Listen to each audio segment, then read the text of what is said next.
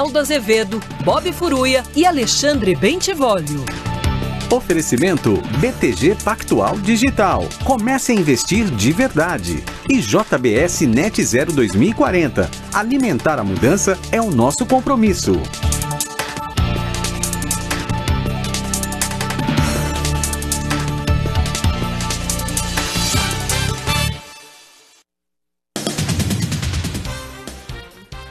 Boa noite, são 18 horas no horário de Brasília. Começa agora para todo o Brasil mais uma edição de É da Coisa. E se a coisa parece confusa, vem para cá que a gente se confunde. Milhões de pessoas acompanham o programa pelo Taio. Mas você pode fazê-lo também pelas redes sociais, sempre Rádio Band News FM ou no aplicativo Vólio Bene. Band Play. Sempre Band, Play. É isso aí. Boa noite, Vólio Bene. Boa, Boa noite, noite, Bob Furruia. Boa noite. Nesta terça-feira, ontem, o, nós vagabundamos, quer dizer, nós é. todos não, né? Bob Furuia, que tava deu aí, conta né? ontem. Tava na labuta. Eu tava aí, tava aí, aí. Muito bem, esse trabalhador exemplar que não deixa as pessoas com sede de notícia. Este é Bob Furuia. É, é mais ou menos. Mais ou menos. Mais, ou, mais menos. ou menos. Olha aqui. É, o às vezes, vocês sabem, né? Tem uma coisa assim, 99,9% certo. Mas 0,1 pode fazer toda a diferença. É, aquele 1%, né? É, exatamente. Já, já dizia o poeta, né? É. E aí nem é aquele 1%. É, foi né? aquele 0,01%, é. né? Uhum. Aquele 0,1%. Como é que é a música até? 99% é não sei o quê, 1% é vagabundo, é isso, né? Tô namorando todo mundo. Olha. Né? Isso. Vai, vai, não, toca a música aí, eu não vou cantar não, não você é louco. Passa essa vergonha aqui. Ah. ah, é, tô namorando todo mundo, Isso. não sei o quê. 99%, 99% é legal, é fiel, mas 1% e é vagabundo. 1% é vagabundo. É, aqui o 0,1% fez toda a diferença. O presidente Jair Bolsonaro disse que estava 99,9% tudo certo para ele entrar no PL, mas 0,1%. Tô namorando todo mundo. 99% anjo perfeito, mas aquele 1% é vagabundo. Mas aquele 1% é vagabundo, safado e elas gostam. É, eu acho bonito é, safado e elas.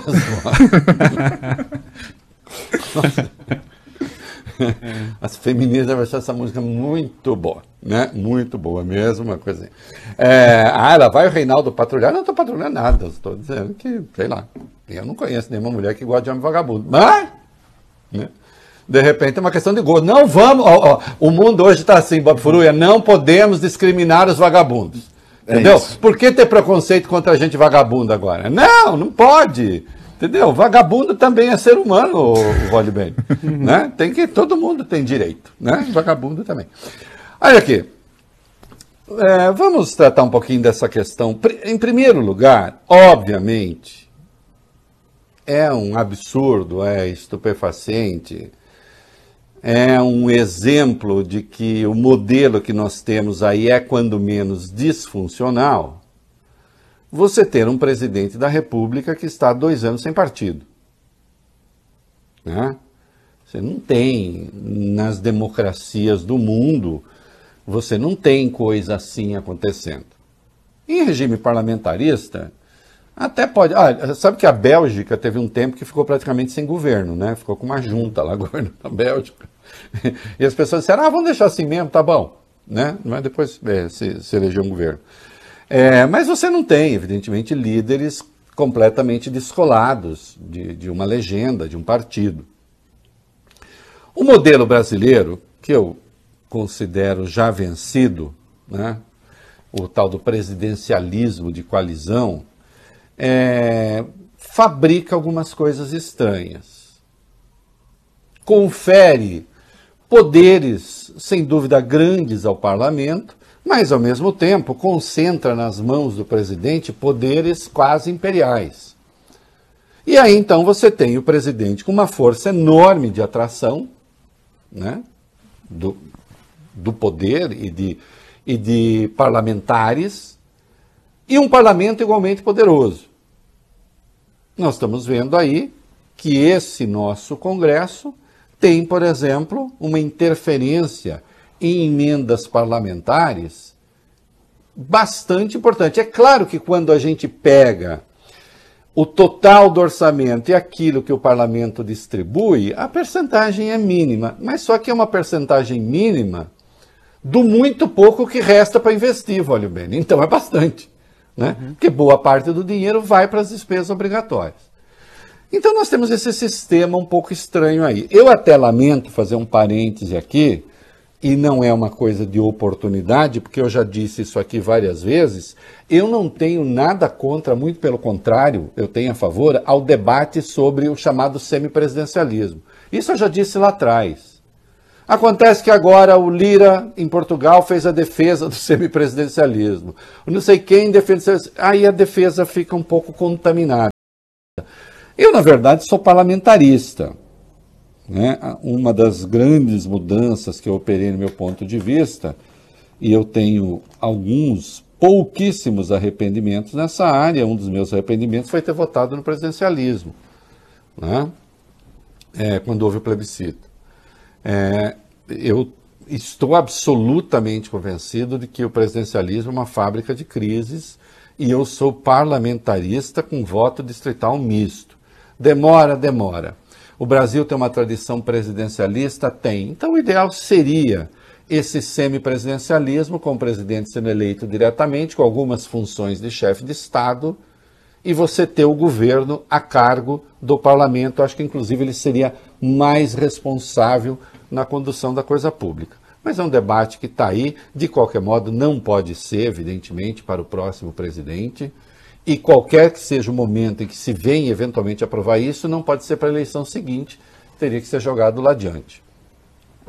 Mesmo agora, o ano passado, quando se discutiu isso, no começo desse ano, na verdade, quando se discutiu isso, se pensava a partir de 2026, não de 2022, o que está certo. Você não pode, diante de uma eleição com favoritismos já estabelecidos, simplesmente chegar lá e falar: olha aqui, você vai ser eleito presidente, mas não vai ter os poderes que você imagina. É claro que não teria de ser coisa lá adiante. Mas acho que, de qualquer modo, o modelo brasileiro tem de ser mudado, especialmente porque com a legislação vigente você é, permite uma multiplicação de legendas torna o país bastante difícil é, de ser governado, entende? Com essa multiplicação de legendas. Quando você tem um presidente que desde sempre ignora partidos e não dá a menor bola para sua importância, como é o caso do Jair Bolsonaro, as coisas se complicam.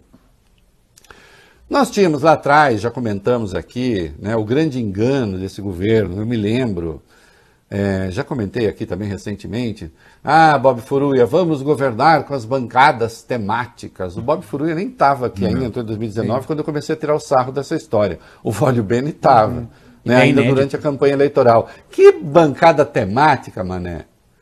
Isso é uma invenção. Nunca, evidentemente, deu tudo errado. O Bolsonaro tentou governar sem os partidos, o, inclusive numa mágica conjunta com é, é, o nosso querido Paulo Guedes, que aí a gente descentraliza o orçamento, joga nas mãos dos estados, os estados resolvem, está tá tudo certo, o, o, uhum. o Vale Bem, tudo Sim. resolvido. E, evidentemente, não se resolveu nada. E Bolsonaro, para se segurar no poder, teve de fazer acordo com o Centrão. E teve de entregar o governo, parte considerável deste governo, ao Centrão. Acontece que o Centrão. O Centrão não é assim. O, o Centrão não é um corpo filosófico, vale bem. Não é, fala assim, olha, deixa eu pegar aqui o pensamento do. Mas o que pensa o centrão? Ah, vou olhar aqui. Peguei aqui o Romance da Pedra do Reino, que todos vocês devem ler, tá? Juliano Sozinho. Momento cultural. Peguei aleatoriamente aqui, né? É, eu sou das poucas pessoas que eu conheço que leram, tá? Inclusive leram, como vocês veem, tudo marcadinho aqui. Uhum. Eu que eu li, o Ciro Gomes leu e mais uns dois ou três que eu conheço, amigos meus. O resto não leu, não. E é uma das grandes obras do Brasil. Mas eu volto. O Centrão não é um troço assim que você vai lá e veja. Ah, no, ó, o capítulo 18 do, diz o seguinte sobre o Centrão. Centrão é um jeito de ser governo. Isso é que se chama Centrão. Esteve no governo Fernando Henrique. Né? Isso é que se chama Centrão. Esteve no governo Lula, no governo Dilma e agora está no governo Bolsonaro. Se o Lula foi eleito, estará no governo Lula também. Ninguém que faça acordo com o Centrão deve esperar, Bob a fidelidade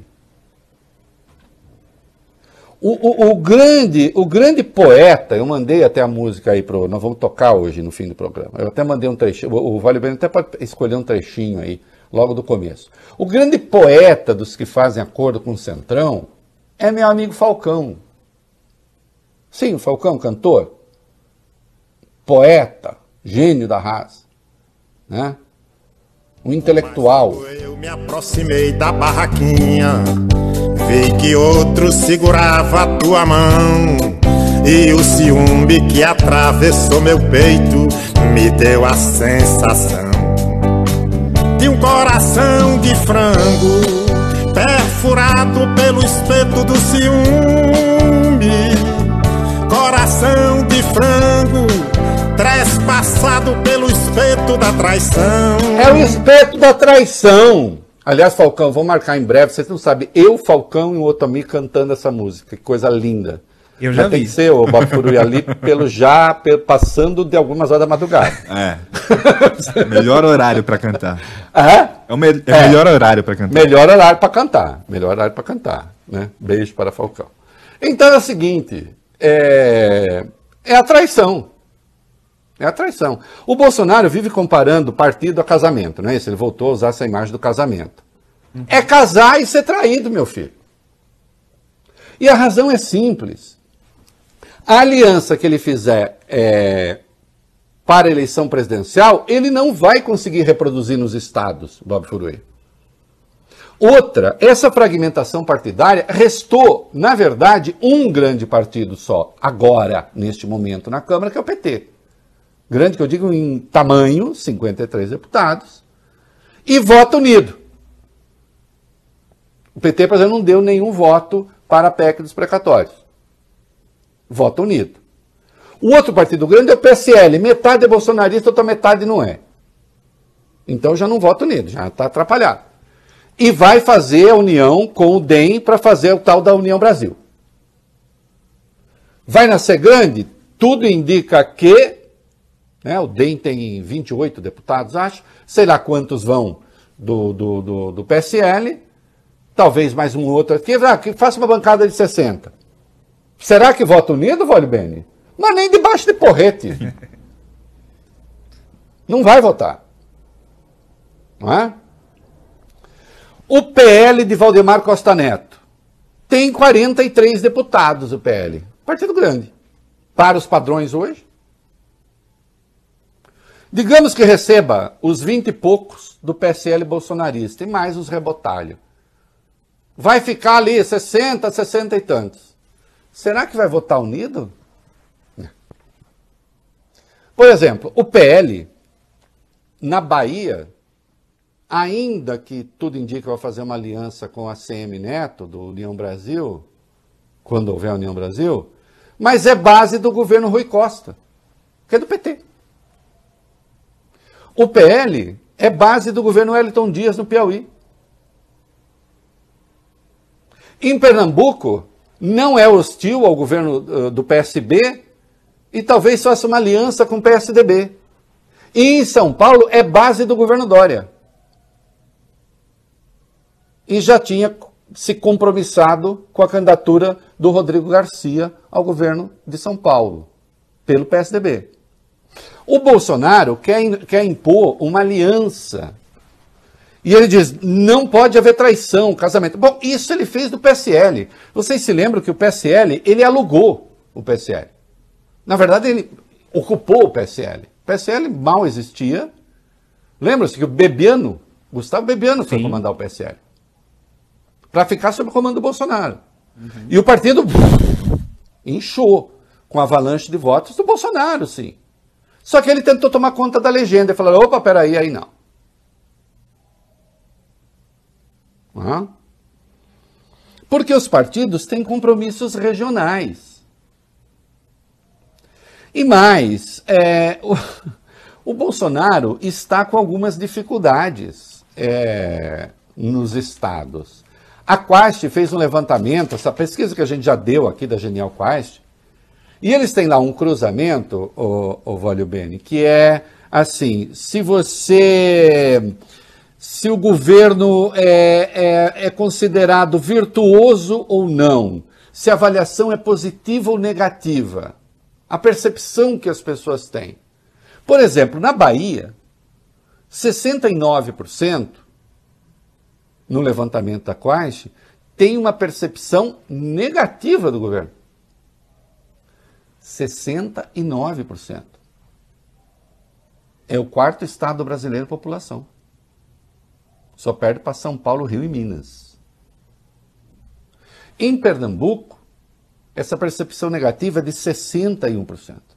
Eu fiz umas continhas aqui. Em 11 estados, a percepção negativa, Bob Ferruia, está entre 59 e 55. Com destaque para São Paulo, 56. Em, seis estados, em sete estados é entre 54 e 51. Destaque para Minas Gerais e Rio de Janeiro, ou na ordem da população, Rio de Janeiro e Minas Gerais, 54%. Em seis outros, entre 49 e 40. O estado nordestino em que a percepção negativa é menor é a Paraíba, com 54%. O que é que vai acontecer com esses partidos do Centrão Pode até fazer aliança com o Bolsonaro nacional. E acho até que fazem, porque não está sobrando nessa altura. Não? Pode até fazer aliança. Mas regionalmente não vai haver essa fidelidade que o Bolsonaro espera. O grande poeta de Bolsonaro, nesse particular, será Falcão ele vai ser o homem mais traído do Brasil. Ele, digo Bolsonaro, não o Falcão. né? O Falcão só é o poeta dos cornos, junto com o Reginaldo Rossi, que já se foi. Do corno político. O que eu posso fazer? Bolsonaro compara com casamento. Eu estou dizendo, vai ser traído. Porque não existe essa fidelidade que o Bolsonaro anseia. O tal do presidencialismo de coalizão não permite esse tipo de coisa. Não é? Essa multiplicação partidária faz com que regionalmente os partidos, inclusive, tenham sotaques distintos.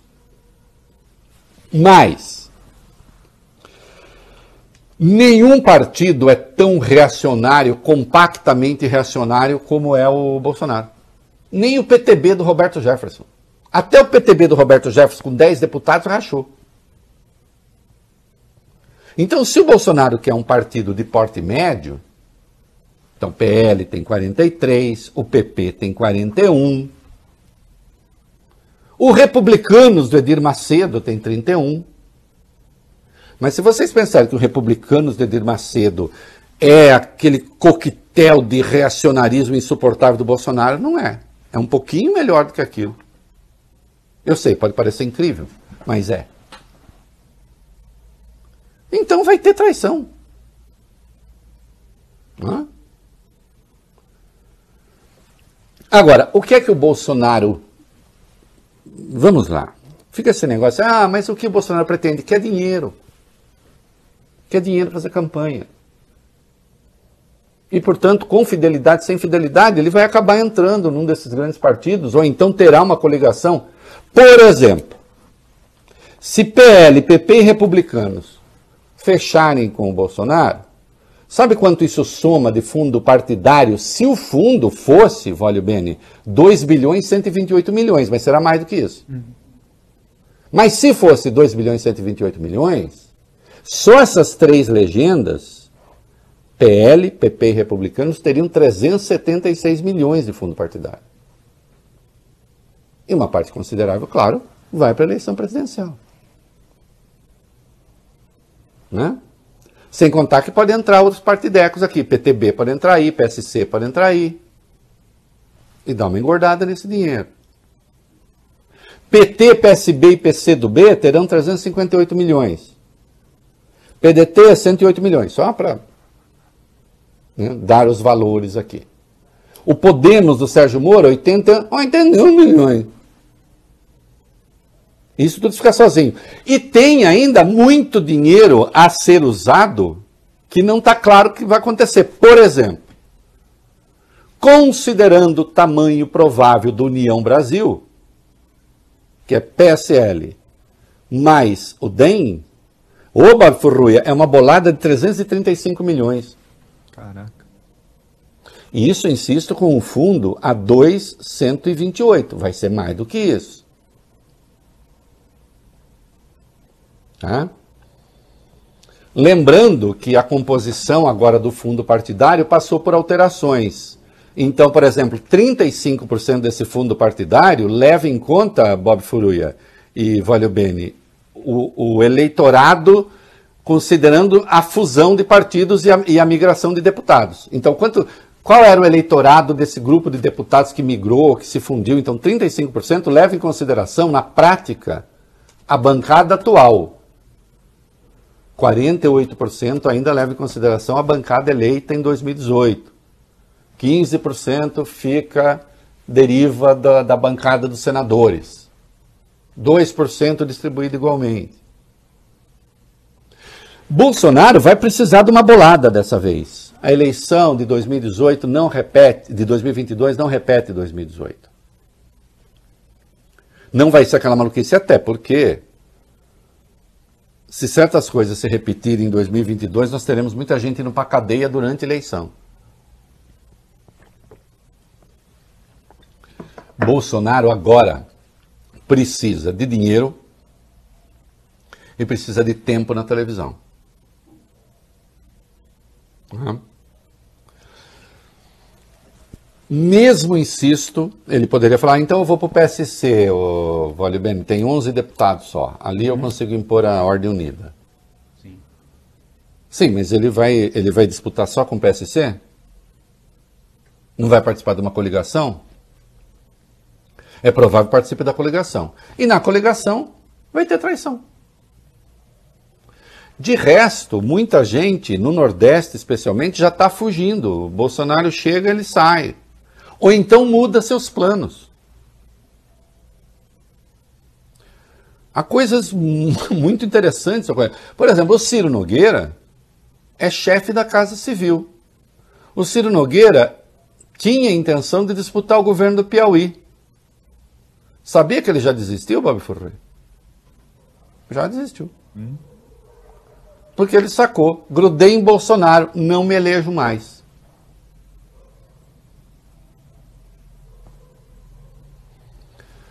Então, quando a gente vê o peso do Bolsonaro em certos nichos de opinião, né? fala assim, oh, agora vai. Não, não, não é assim.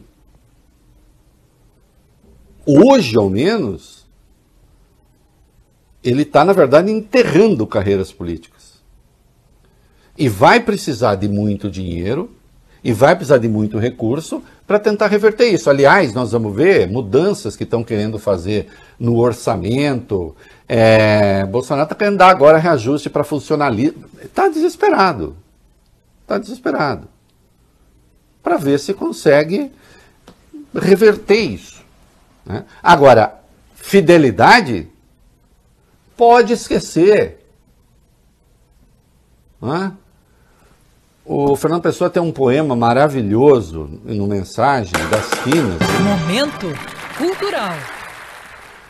Os deuses, vendes quando, os deuses vendem quando dão, compra-se a glória com desgraça. Eu diria ao Vale Bene que o Centrão é um pouco mais severo do que os deuses. Os deuses vendem quando dão. O Centrão diz: aqui não tem essa de Deus, não. A gente nem vende nem dá, a gente aluga. Viu?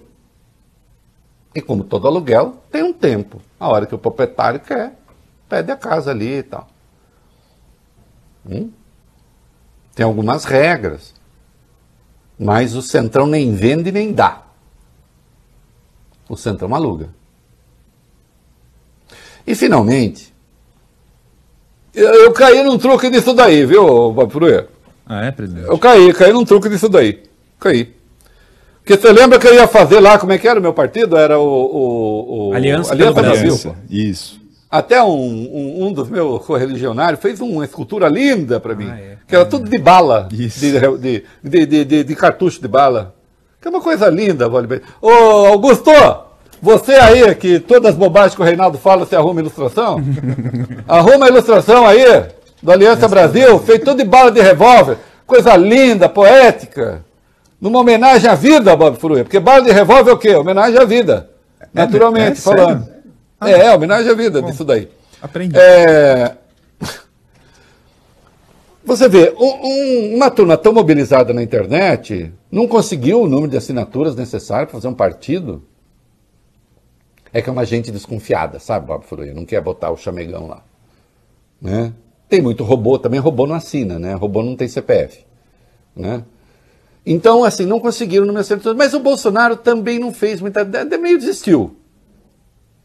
E alguém deve ter falado para ele: não precisa, tendo centrão você tem tudo. Hum? Só que à medida que o Bolsonaro tem centrão, não é o Bolsonaro que tem centrão, é o centrão que o tem. Né? E de qualquer modo, agora aqui a, a afirmação mais polêmica de todas, queiram ou não, queiram ou não, o Centrão consegue dar uma melhoradinha no Bolsonaro. Ele é ainda pior que o Centrão, claro. E o dia que um de vocês dois, para encerrar, me convidar para ir para casa de vocês no tom em que o Lira disse que o Bolsonaro pode entrar na casa dele, eu nunca mais falo com vocês. Pode deixar que não vai acontecer. Tá bom. Ô, ô, Ah, quando presidente, for- quando- Oi? ô, presidente, o senhor pediu, Augusto arranjou já, hein? Ah, ô Augustão, bota a foto aí, a escultura do partido que ia fazer, cheia de bala disso daí. Olha, era coisa linda. Homenagem à vida, olha aí. Tudo com cartucho de revólver, Bob Furuia. Que coisa bonita. Demonstrando qual é o horizonte do Brasil, pô. Né? Que é a guerra civil. Ah, meu Deus, que nojo. É... o Lira disse o seguinte sobre a possibilidade do Bolsonaro ir para o PP, que é o partido dele, Lira. As portas nunca estiveram fechadas, mas nem posso dizer que continuam abertas. Tá bom? Tá bom para você isso daí? E disse, né, muitas negociações, principalmente com relação aos diretórios regionais, deixando claro, olha, é assim no PL, seria igual em qualquer legenda. Né? Agora, o Bob Furuia já me convidou para a casa dele. Rei, as portas da minha casa não estão fechadas para você, mas também não posso dizer que estão abertas. Ah, mentira. Esse é o jeito que Bob Furuia tem de me convidar para ir para a casa dele. Parece carioca chamando a gente para tomar um café em casa. Passa lá tomar um café em casa. Não é para levar a sério. Eu tô brincando. Rio, amo vocês. Essa é só uma piadinha que a gente faz aqui. Tá? É E eles fazem da gente também em São Paulo. É? E eles fazem da gente em São Paulo também, certeza. É mesmo? É, deve fazer coisa até pior. não, eles são insuportáveis imitando o nosso sotaque. A gente não, a gente não fala daquele jeito, né? Que nem pombo, mas eles acham que a gente fala como pombo. Beijo para o Rio de Janeiro. Aliás, eu tenho uma coisa linda, linda que eu vou tocar, que eu vou tocar. Eu ganhei uma homenagem, uma homenagem. Eu, é, é, quem me mandou foi o presidente da Portela. Depois eu, eu dou detalhes. Aliás, Valio Bene, eu vou encerrar hoje com esta música, homenageando a Portela, que é a minha história, do, minha, minha, minha escola do coração, né? Eu sou portelense e sou corintiano. Por que, que eu sou portelense e corintiano? Não sei, a gente é assim. Né? A gente nasce assim. né? Eu vou tocar uma música linda. Ah, por falar em eleição, ainda tem uma outra coisa, escrevi até ontem a respeito. É, esse negócio. É, esse negócio não, errei de presidente. Estão falando aí que eu vou chamar o Alckmin para ser meu, meu vice. Isso. O Reinaldo não aposta 10 centavos nesse negócio aí. né? Eu li um texto dele, achei até bem escrito, para falar a verdade. É, mas o que é que tem aí? Vai, Bob Fruia.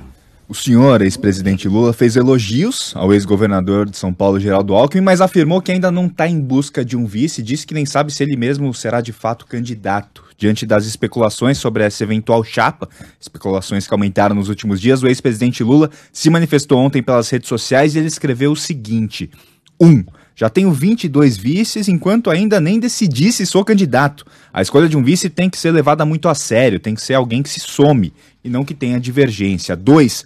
Tenho extraordinária relação de respeito com Alckmin, fui presidente enquanto ele era governador. Não há nada que aconteceu entre nós que não possa ser reconciliado. 3. Política é como futebol, você dá uma canelada no cara, ele cai chorando de dor, mas depois que termina o jogo, eles se encontram, se abraçam, vão tomar uma cerveja e discutir o próximo jogo. Política é assim.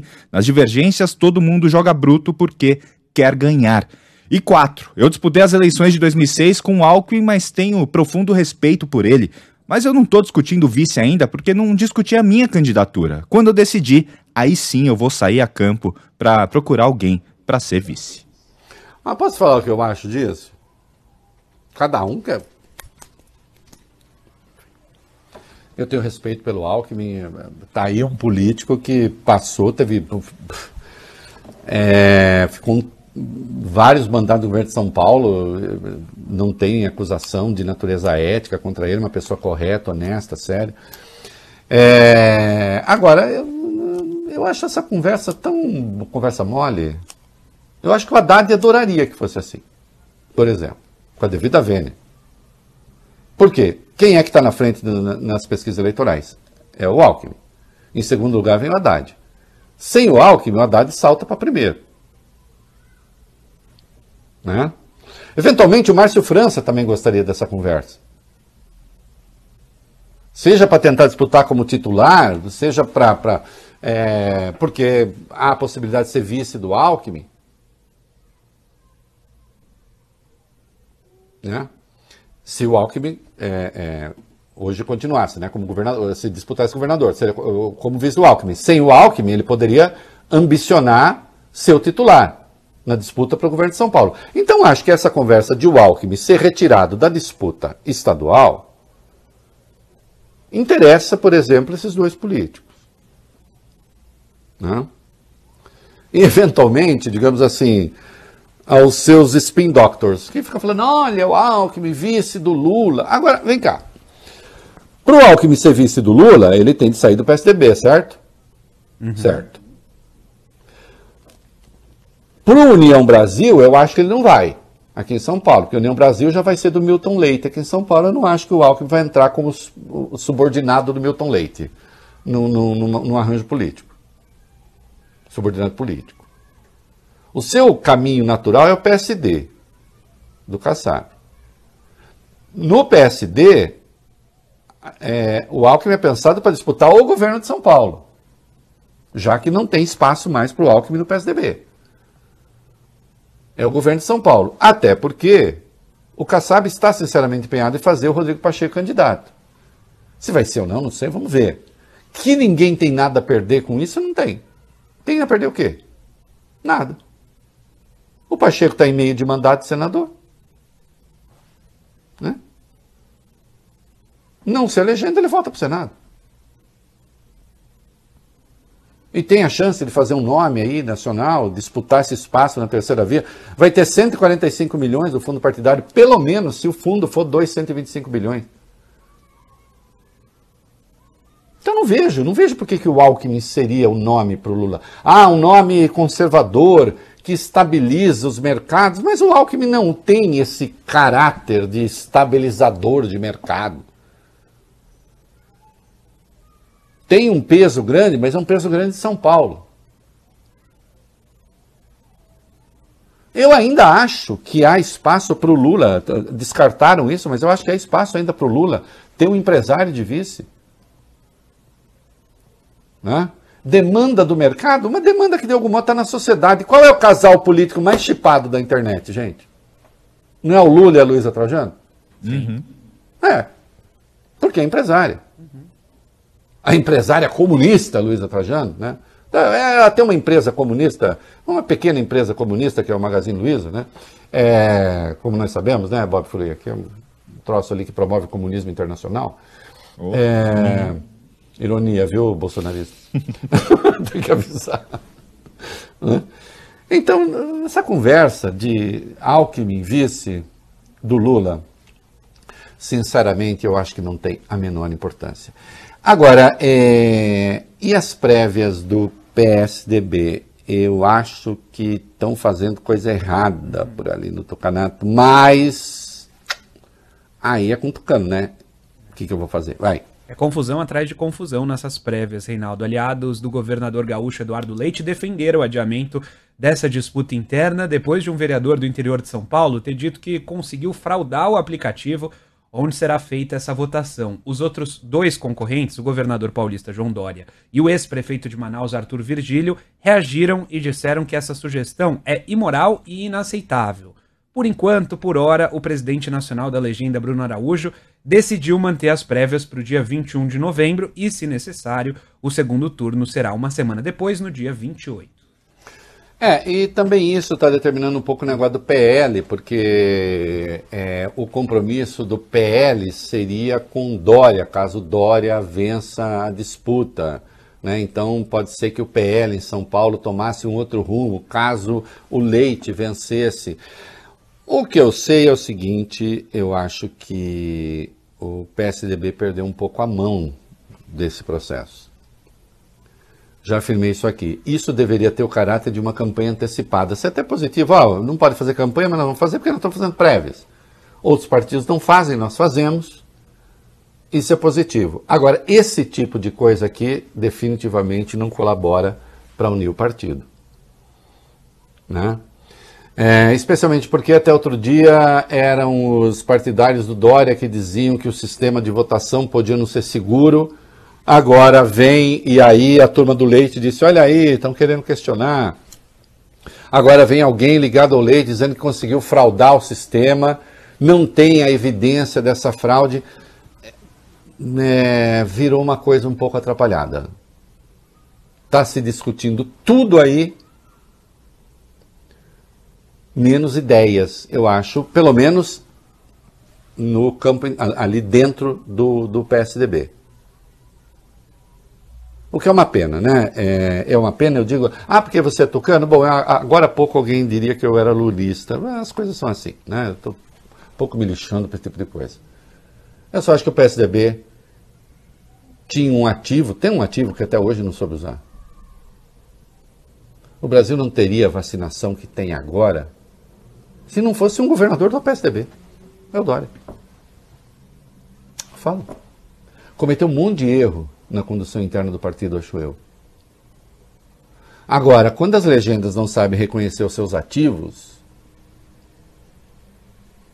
aí as coisas se complicam um pouco. Isso independentemente do estilo de cada um. Mas é aí que as legendas têm de fazer a coisa certa. Né? Sim, eu estou aqui para falar o que eu penso, senão não vale a pena. Né? Se for para falar o que outros pensam, o programa não é esse. Né? Se é que me entende. Glória! Glória a Deus! A Deus. Glória, Glória a Deus. Nós teremos, ó, Glória, teremos um outro candidato aí, né? Vamos lá. Isso, entrou na corrida eleitoral do ano que vem e é uma figura conhecida, ficou conhecida nas eleições de 2018. Glória a Deus. Glória a Deus. Cabo Daciolo deve disputar a presidência da República pelo PMB, Partido da Mulher Brasileira, que virou agora, Reinaldo, Brasil 35. Se chama Brasil 35. Em entrevista ao portal UOL, a presidente da legenda, Suede Aidar Nogueira, disse que nenhuma mulher aceitou o convite dela, por isso ela foi atrás do Daciolo. E ela rasgou elogios ao ex-bombeiro militar, disse que ele está pronto, que é uma pessoa preparada e que não precisa de dinheiro para conseguir votos. Em 2018, Cabo Daciolo, então no Patriota, ficou em sexto na corrida presidencial com 1,26% dos votos.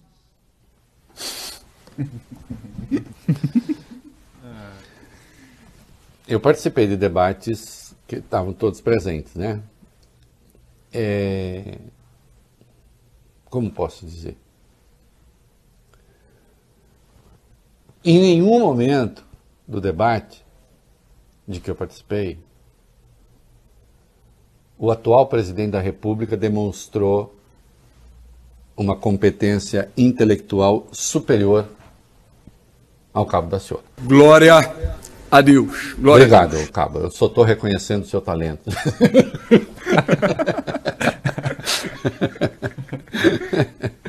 É, eu participei do debate e lembro que ali eu fiz uma pergunta para o Bolsonaro sobre dívida pública. Porque eu não caí naquela conversa que a imprensa caiu de ficar, ah, isso quer torturar? Quero mesmo, quer prender? Quero mesmo, quero- mesmo. É, Tudo aquilo que serviu para ganhar voto. Eu fiz perguntas sobre aquilo que interessa um presidente da República, dívida pública. Ele nem sabia do que eu estava falando. Tinha a menor noção. Né? A resposta que ele deu não tinha nada, rigorosamente nada a ver com a pergunta. Né? E tinha a profundidade que tem o Cabo da Ciolo.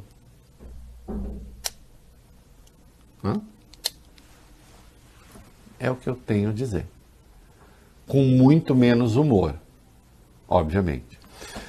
E finalmente, é, o Onix agora quer decidir que é o que, que a imprensa noticia, o que a imprensa não noticia. Que coisa, que pessoa sensível. Vai, Onix, vai, o que, que aconteceu? O ministro do Trabalho se queixou das notícias relacionadas a Lula, da repercussão das declarações do ex-presidente. Nas redes sociais ele escreveu: Enquanto Bolsonaro vai a Dubai mostrar ao mundo as oportunidades de investimento no Brasil, a imprensa engajada exalta o ex-presidiário, que vai falar mal do Brasil na Europa. Essas são as palavras de Onyx Lorenzoni. Bom, já que o ministro tocou no assunto, a gente informa que o ex-presidente Lula está de fato na Europa. Ontem ele participou da chamada Conferência de Alto Nível da América Latina, promovida pelo Bloco Social Democrata do Parlamento Europeu, e depois de dis- discursar, ele foi ovacionado, foi muito aplaudido pelos eurodeputados. No discurso, Lula diz que o Brasil tem jeito e que é possível construir uma economia justa, sem a destruição do meio ambiente e livre da exploração desumana da força de trabalho.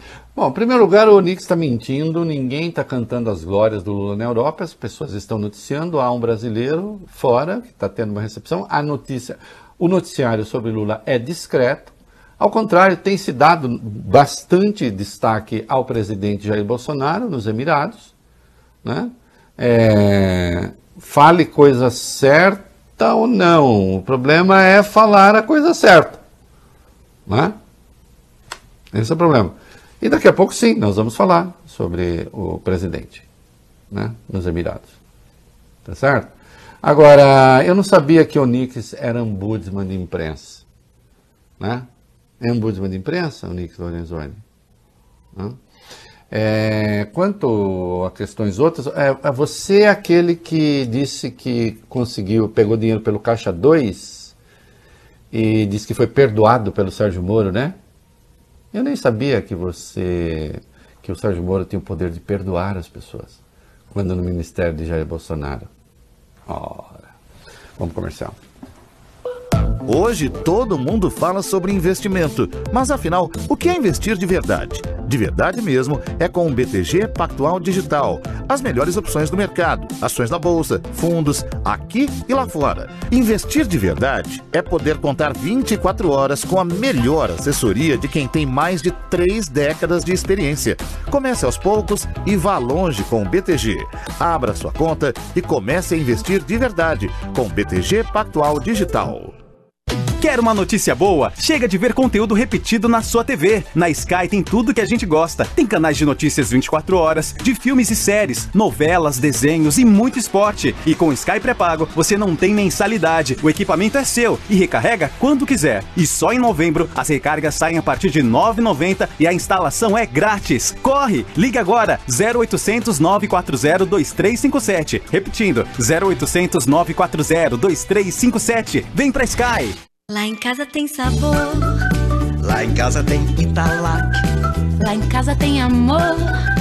No Brasil inteiro tem Italac, lá em casa tem sabor. Italac, a marca de lácteos mais comprada do Brasil. Lá em casa tem Italac.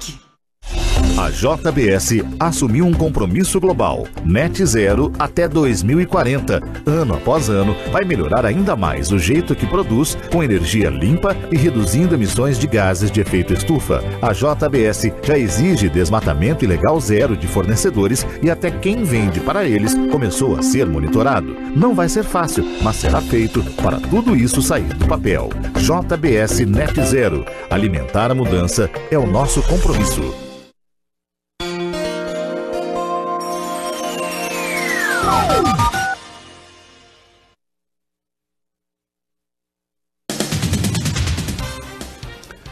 Muito bem, molecada. Nos quatro minutos mais bem empregados do rádio brasileiro, o que, que nós tem aí? Vai lá.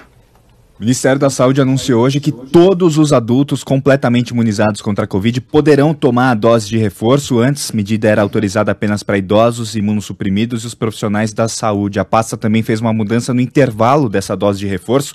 Ele era de seis meses e agora passa para cinco meses. Segundo o ministro Marcelo Queiroga, há doses suficientes no Brasil para atender a essa nova demanda. Dose de reforço será preferencialmente da Pfizer na falta dela.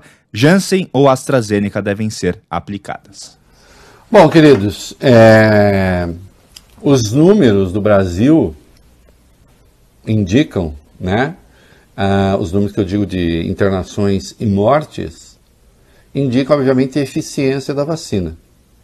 Agora, já se sabe que todas as vacinas, todos os imunizantes, têm um pico de imunização e depois há uma queda. Né? É, são quedas distintas. São quedas distintas, em índices distintos.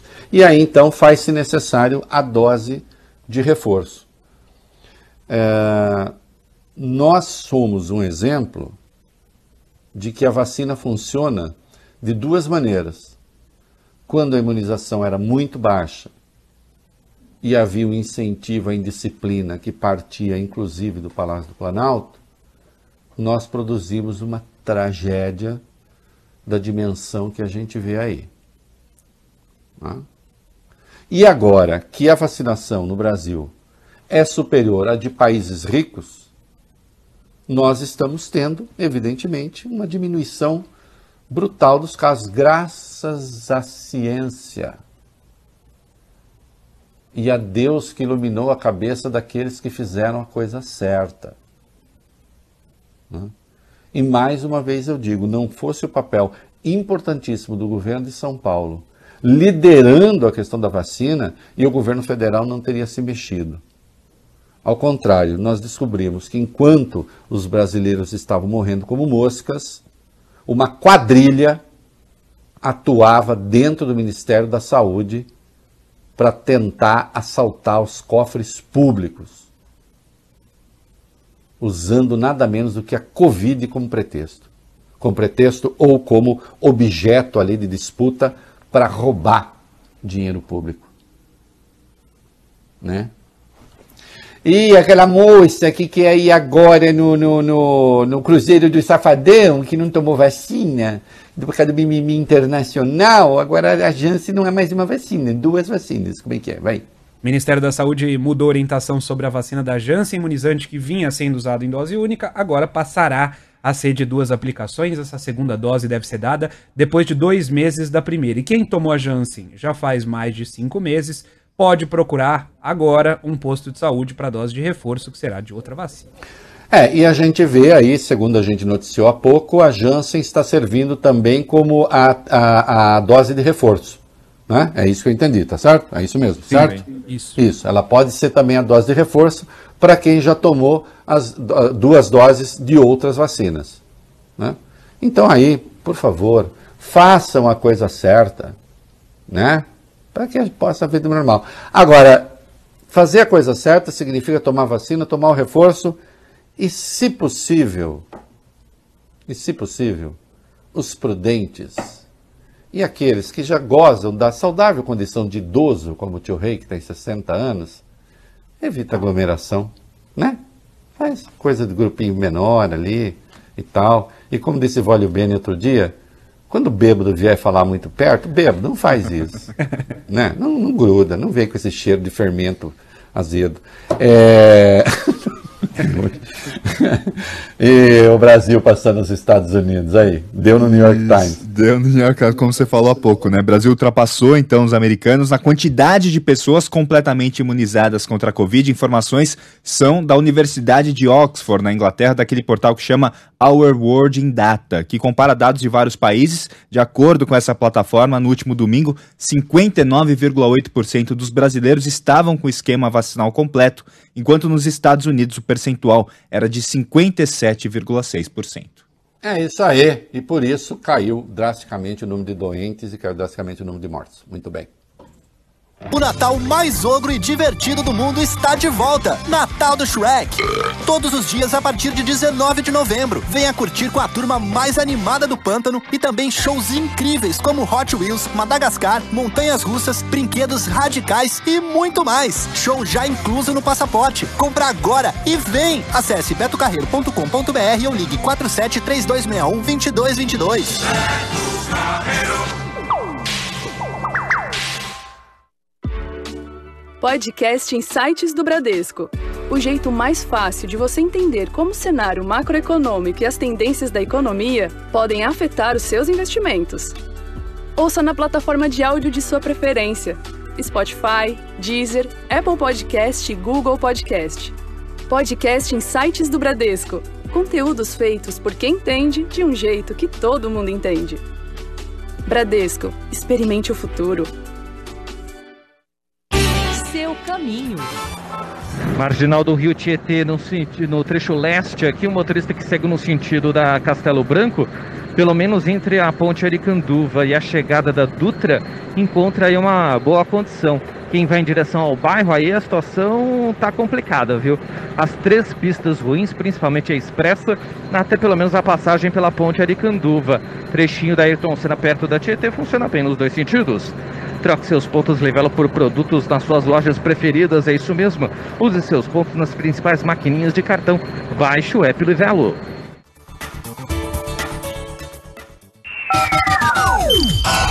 Band News FM. Você está ouvindo na Band News FM o É da Coisa.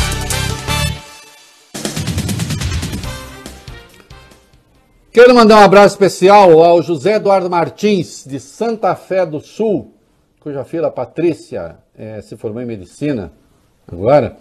Teve uma festa aqui em São Paulo, é, formandos da Faculdade de Medicina de Santos. Não sei o nome da faculdade, aí eu deveria ter. Mas, enfim. É, e aí tinha familiares meus ali, alguém citou dois córregos, aí o, esse senhor estava na fila, disse, ah, dois córregos, é terra do Reinaldo Azevedo, jornalista. Aí a minha prima disse, é meu primo, que sou eu. então aí, um abraço para o Zé Eduardo Martins, de Santa Fé do Sul. Parabéns é, a ele, a Patrícia e, obviamente, ao Pedro Paulo Zago, meu primo, que também se formou em medicina, que é filho do Paulo Zago, que é um grande médico. Né? A família toda está cheia de médicos na minha família. Beijos para todos. E também um abraço para o Marcos Ruas. Na verdade, se escreve Marcos Juas, com H, Juas, deve, húngaro, né? Marcos Juas, que estava no salão Dario Beca, onde eu estive, né? Com todas as proteções devidas. Né? Estava lá também acompanhando as programadas. Cortou o cabelo? Para todos. Não, cortei, tirei as pontas.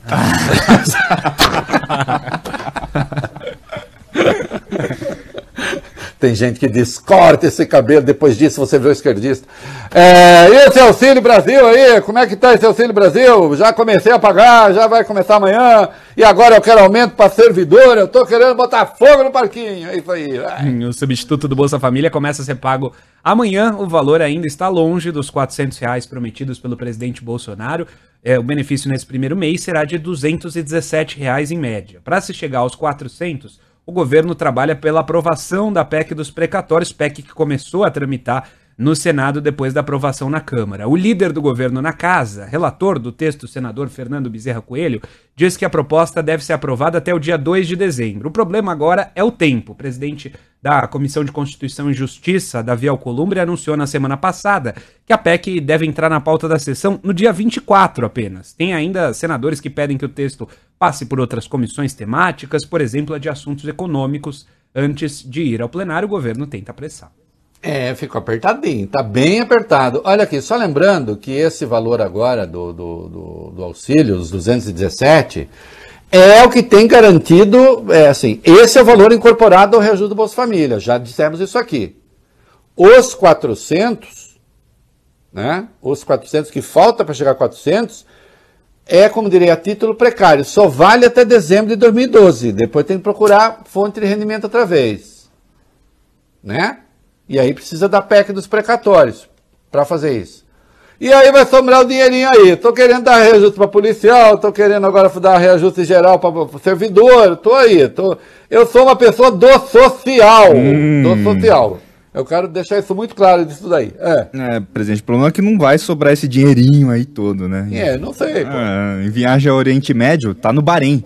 O senhor está no Bahrein. O presidente Bolsonaro Sim. disse hoje que se a PEC Democracia, viu? Uma coisa linda. Democracia aqui no Bahrein. Você vê? O homem fala, o outro obedece. É assim que eu gosto aqui desse negócio do Bahrein, viu, Valibene? Hum. Esse negócio aqui não Imagina. teve primavera árabe, não. Eles desceram porrada e acabou. É isso aí. Vai, continua. Hum. O presidente disse, Reinaldo, que se a PEC dos precatórios for aprovada, todos os servidores públicos terão reajuste do salário no ano que vem. Segundo Bolsonaro, o assunto já foi tratado com o ministro da Economia Paulo Guedes e está tudo certo, tudo combinado. O problema é que o presidente não explicou de quanto seria esse aumento, nem que fatia dos recursos do orçamento será destinada ao funcionalismo. A conta do ano que vem está ficando apertada. Com a folga no teto de gastos, Bolsonaro quer pagar 400 reais no Auxílio Brasil quer pagar um benefício para os caminhoneiros e agora promete reajustar o salário de todos os servidores. Relator da PEC no Senado, Fernando Bezerra, já disse que o presidente precisa escolher quais são as prioridades dele. É, até porque não vai sobrar uh, espaço para reajuste que não seja um reajuste mínimo, que eu não sei. Bom, enfim, uh, uh, presidente.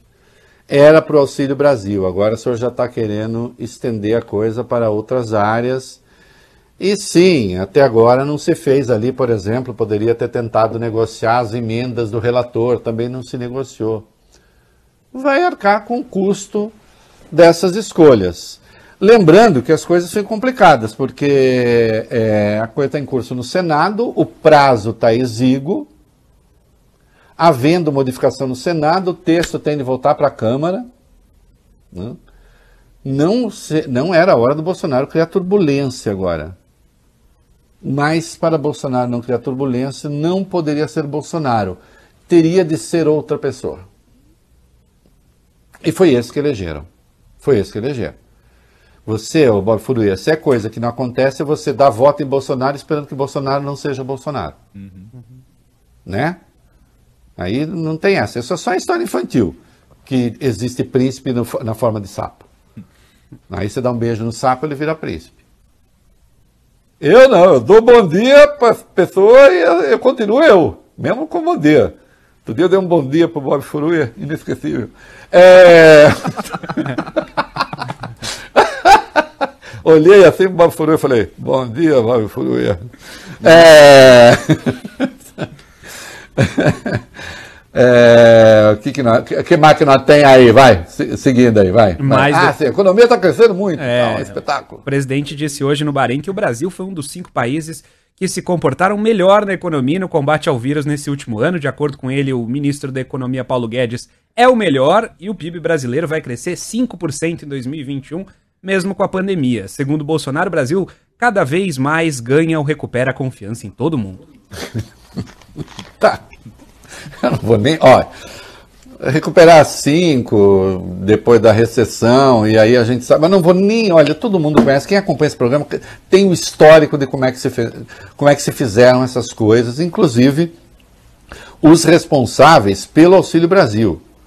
Né? Eu poderia lembrar aqui que o Paulo Guedes queria três parcelinhas de 200 para os informais e os formais mandar para casa com contrato de trabalho suspenso a origem do Auxílio Brasil, quem pensou foi o Zé Roberto Afonso, depois uma articulação que envolveu o ministro Gilmar Mendes, o, o Rodrigo Maia, ex-presidente da Câmara. O governo ficou à revelia. Né? A verdade é essa. E aí o Congresso impor 500 reais, aí o governo se apressou em botar 600 para tentar é, falar assim, não, então estamos... Depois não percebeu que não era para suspender o auxílio, suspendeu o auxílio, botou as pessoas numa situação muito difícil, voltou ao auxílio. Bom, os índices de popularidade do presidente explicam os desacertos. Né? E tem a prévia do PIB, né, que não endossa exatamente assim esse, espet esse espetáculo do crescimento, como eu chamei sexta-feita, que essa expressão é minha também, vai. É longe disso, né? O Banco Central divulgou hoje o resultado então do IBCBR, que é considerada a prévia do PIB, e ele registrou uma queda de 0,14% no terceiro trimestre de 2021 na comparação com os três meses anteriores, entre abril e junho. Segundo trimestre, ele já havia caído 0,35%. Esses números indicam uma recessão técnica. Acumulado em 12 meses, a prévia do PIB está positiva em 4,22%, mas nos últimos seis meses a economia vem registrando queda. É bem, bem entendido a recessão técnica tomando trimestre a trimestre, quando a gente pega no período de 12 meses, né, quer dizer, no ano até agora, né, não tem os 12 meses fechados, tem uma variação positiva de 4,22%. Mas é a velha história, a velha metáfora da, como é que é, da, da, da locomotiva, que ela começa a andar, tem o último vagão que anda, depois ela para, tem o último vagão que para. Parou. Parou e já tem tempo. O que, que o Boletim Fox prevê? Hum, piorou as expectativas. O presidente falou nesse crescimento de 5% no ano, mas os economistas veem o número pior, falando um crescimento de 4,88 em 2021 e de 0,93 em 2022. Para dar uma comparação, na semana passada as estimativas eram de 4,93% e de 1% caíram as duas, portanto.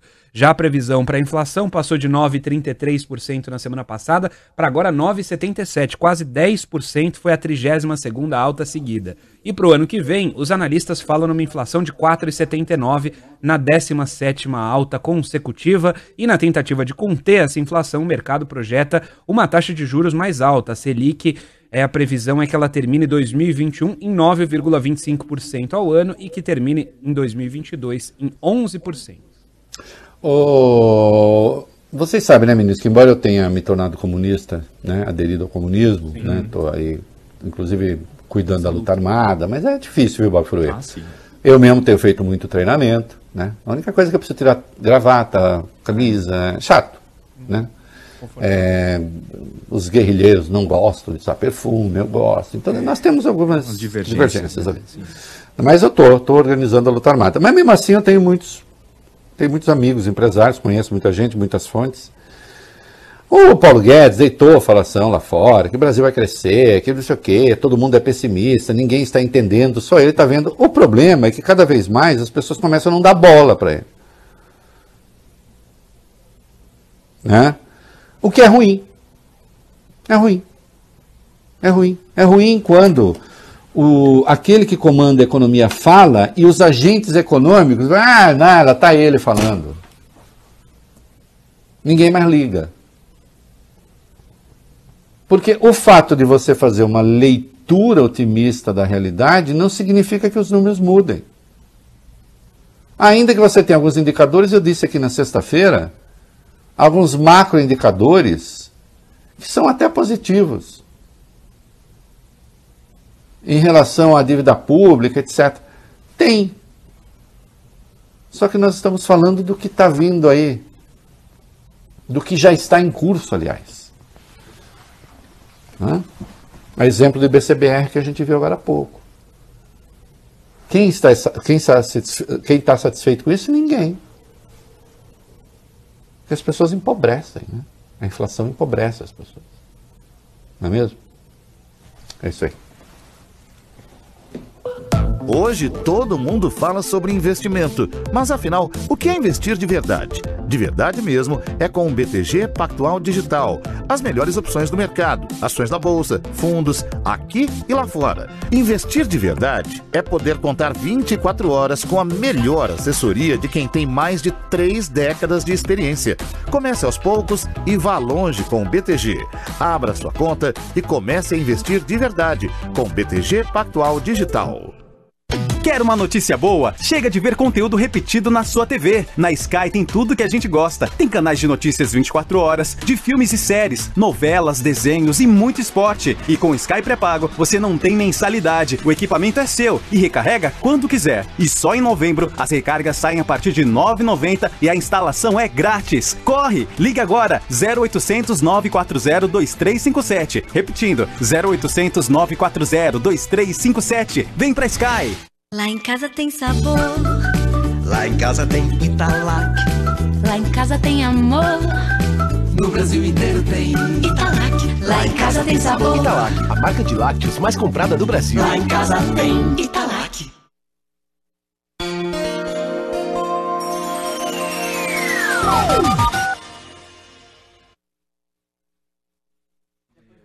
A Band News FM transmite a voz do Brasil por imposição da lei às 11h20 da noite, porque hoje tem Jogo do Brasil, tem Clássico Brasil e Argentina pelas eliminatórias para a Copa do Mundo. Nesse horário você continua com a nossa programação, com o noticiário pelo site bandnewsfm.com.br, pelo aplicativo Band Play. Agora são 7 horas e 6 minutos. Você tem a verdadeira voz do Brasil no seu rádio, é da coisa. A gente segue até às 7h20.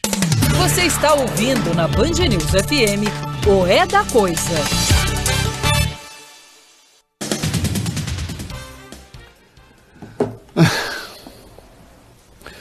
Ai, ai, me dá, me dá um desfalecimento, às vezes, tratar determinados assuntos. E, claro, né, o Mourão também não perde a oportunidade, né, vice? Vai, vamos lá.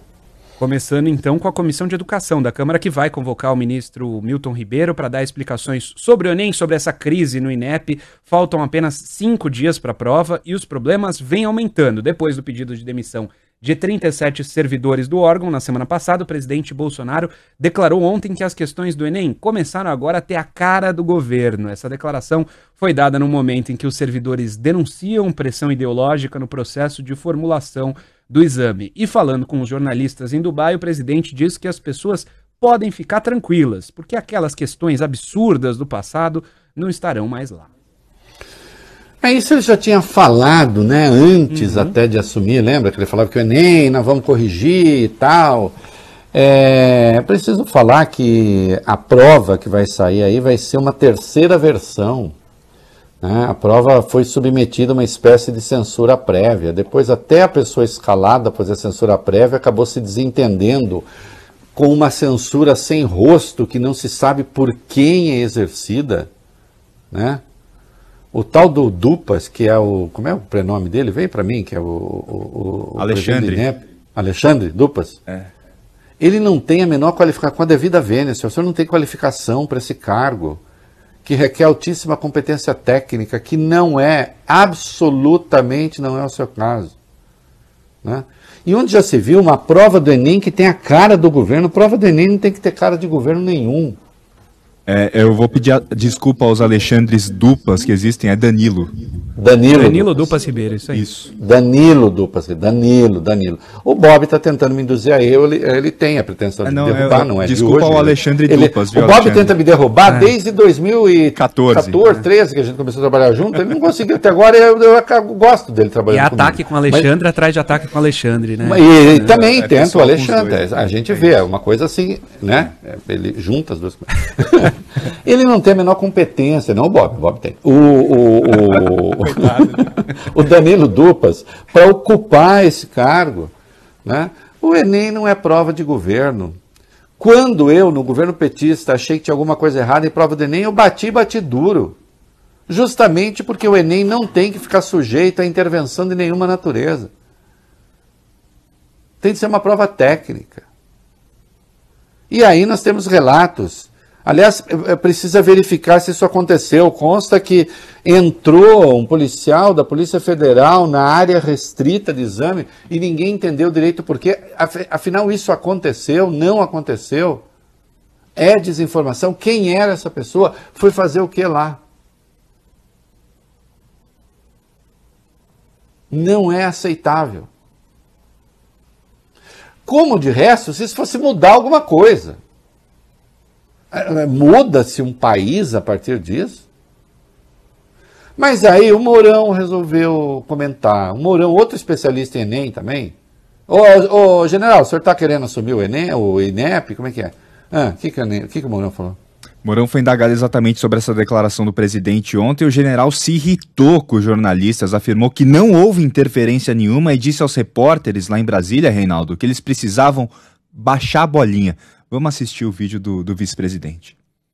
O governo não mexeu em nenhuma questão do Enem. Não houve alteração em questão? Não, não houve. A questão são feitas de acordo com a metodologia do INEP. Foi ruído então, presidente? Hein? Foi ruído então? Que ruído? Essa questão que eles estão Ora, olha, vocês conhecem. Cê, peraí, gente. Vamos botar a bolinha, né? Pô, vocês conhecem o presidente. O presidente ele tem a maneira de se manifestar. Isso quer dizer o quê? Isso quer dizer o quê? Não, houve alteração. Está na terceira versão. Aliás, o Danilo Dupas foi prestar um depoimento na Câmara e não negou as pressões. Não, vamos ver o que aconteceu, desconversou. Não, e o que quer dizer vocês conhecem o presidente? Eu conheço. Por isso mesmo, por isso mesmo eu me preocupo. Não é, vice-presidente? É isso aí. Tem novidade da construtora Patriani em São Bernardo, na Avenida Aldino Pinotti. O prédio é de longe o mais moderno e tecnológico da cidade, vizinho de muro do Parque das Bicicletas e ao lado do Shopping Metrópole. A localização é espetacular e merece ganhar um projeto como o prédio Espetáculo Patriani. São apartamentos amplos de 117 e 137 metros quadrados, com três suítes ou a opção de duas, sendo uma suíte Suite Master ampliada com dois banheiros e dois closets. Este incrível lançamento da Patriane em São Bernardo ainda conta com a mais completa estrutura de lazer, como duas casas de campo dentro do condomínio, para receber a família e os amigos com total privacidade, além de piscina aquecida e duas arenas de beach tênis. E tem muito mais. Conheça o espetáculo Patriane, Naldino Pinotti, o melhor prédio que São Bernardo já viu. O Natal mais ogro e divertido do mundo está de volta. Natal do Shrek. Todos os dias a partir de 19 de novembro. Venha curtir com a turma mais animada do pântano e também shows incríveis como Hot Wheels, Madagascar, montanhas russas, brinquedos radicais e muito mais. Show já incluso no passaporte. Compra agora e vem! Acesse betocarreiro.com.br ou ligue 47 3261 2222.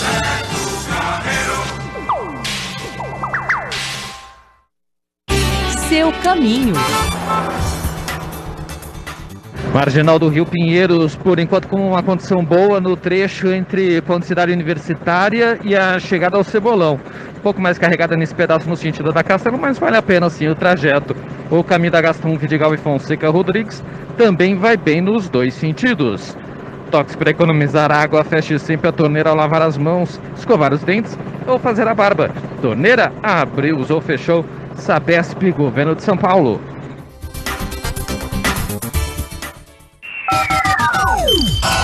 Band News FM.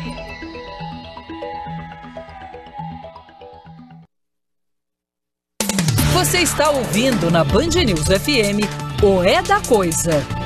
Oferecimento BTG Pactual Digital. Comece a investir de verdade. E JBS Net Zero 2040. Alimentar a mudança é o nosso compromisso.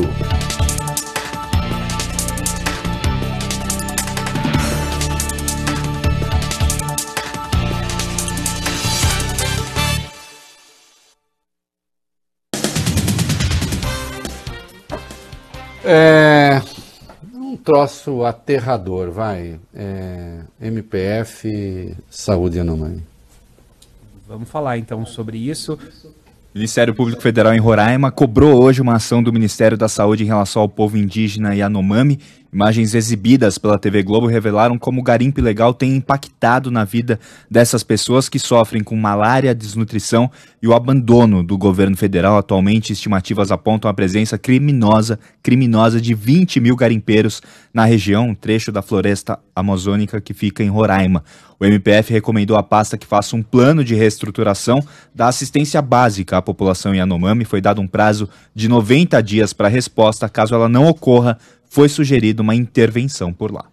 Vejam a reportagem, imagens aterradoras, crianças de 8, 9 anos pesando 11 quilos. Isso corre o mundo.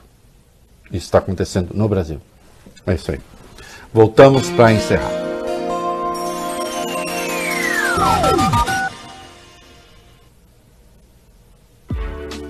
Podcast Insights do Bradesco. O jeito mais fácil de você entender como o cenário macroeconômico e as tendências da economia podem afetar os seus investimentos. Ouça na plataforma de áudio de sua preferência: Spotify, Deezer, Apple Podcast e Google Podcast. Podcast Insights do Bradesco. Conteúdos feitos por quem entende de um jeito que todo mundo entende. Bradesco, experimente o futuro. Seu caminho. Rodovia Raposo Tavares, essa ainda tem problemas no sentido do interior, viu? Lentidão principalmente a partir da região eh, da Escola Politécnica até quase um pouquinho antes de Cotia, no sentido do, de São Paulo a Raposo tem uma situação mais confortável. Rodoanel na altura da Raposo Tavares também ainda vai direitinho nos dois sentidos. Sky pré-pago, recargas a partir de 9,90. Ligue agora 30038522 Sky, a gente se diverte junto.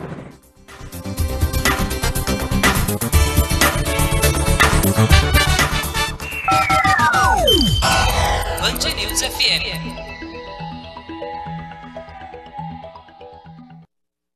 Você está ouvindo na Band News FM o É da Coisa. Tio Rei é Rio total, apesar do sotaque. O Luiz Carlos Magalhães, presidente da Portela, disse que mandou fazer um chapeuzinho da escola com o meu nome, tá? É Olha isso lá, aí. hein?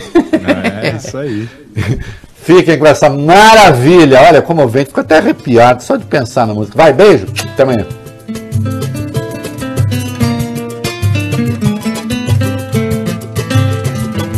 Portela, pintadinho de azul e branco, lembra as cores do céu. Se passas na avenida decidida, trocas de sambar com a vida, és de tirar o chapéu. As cores que escolheste com vaidade e exibes na cidade, sempre chamando a atenção. São cores que carregas na bandeira que ilumina a cachoeira da Virgem da Conceição. São cores que carregas na bandeira que ilumina a cachoeira da Virgem da Conceição. Cai véu de água pelo ar, ai portelo teu cantar faz brilhar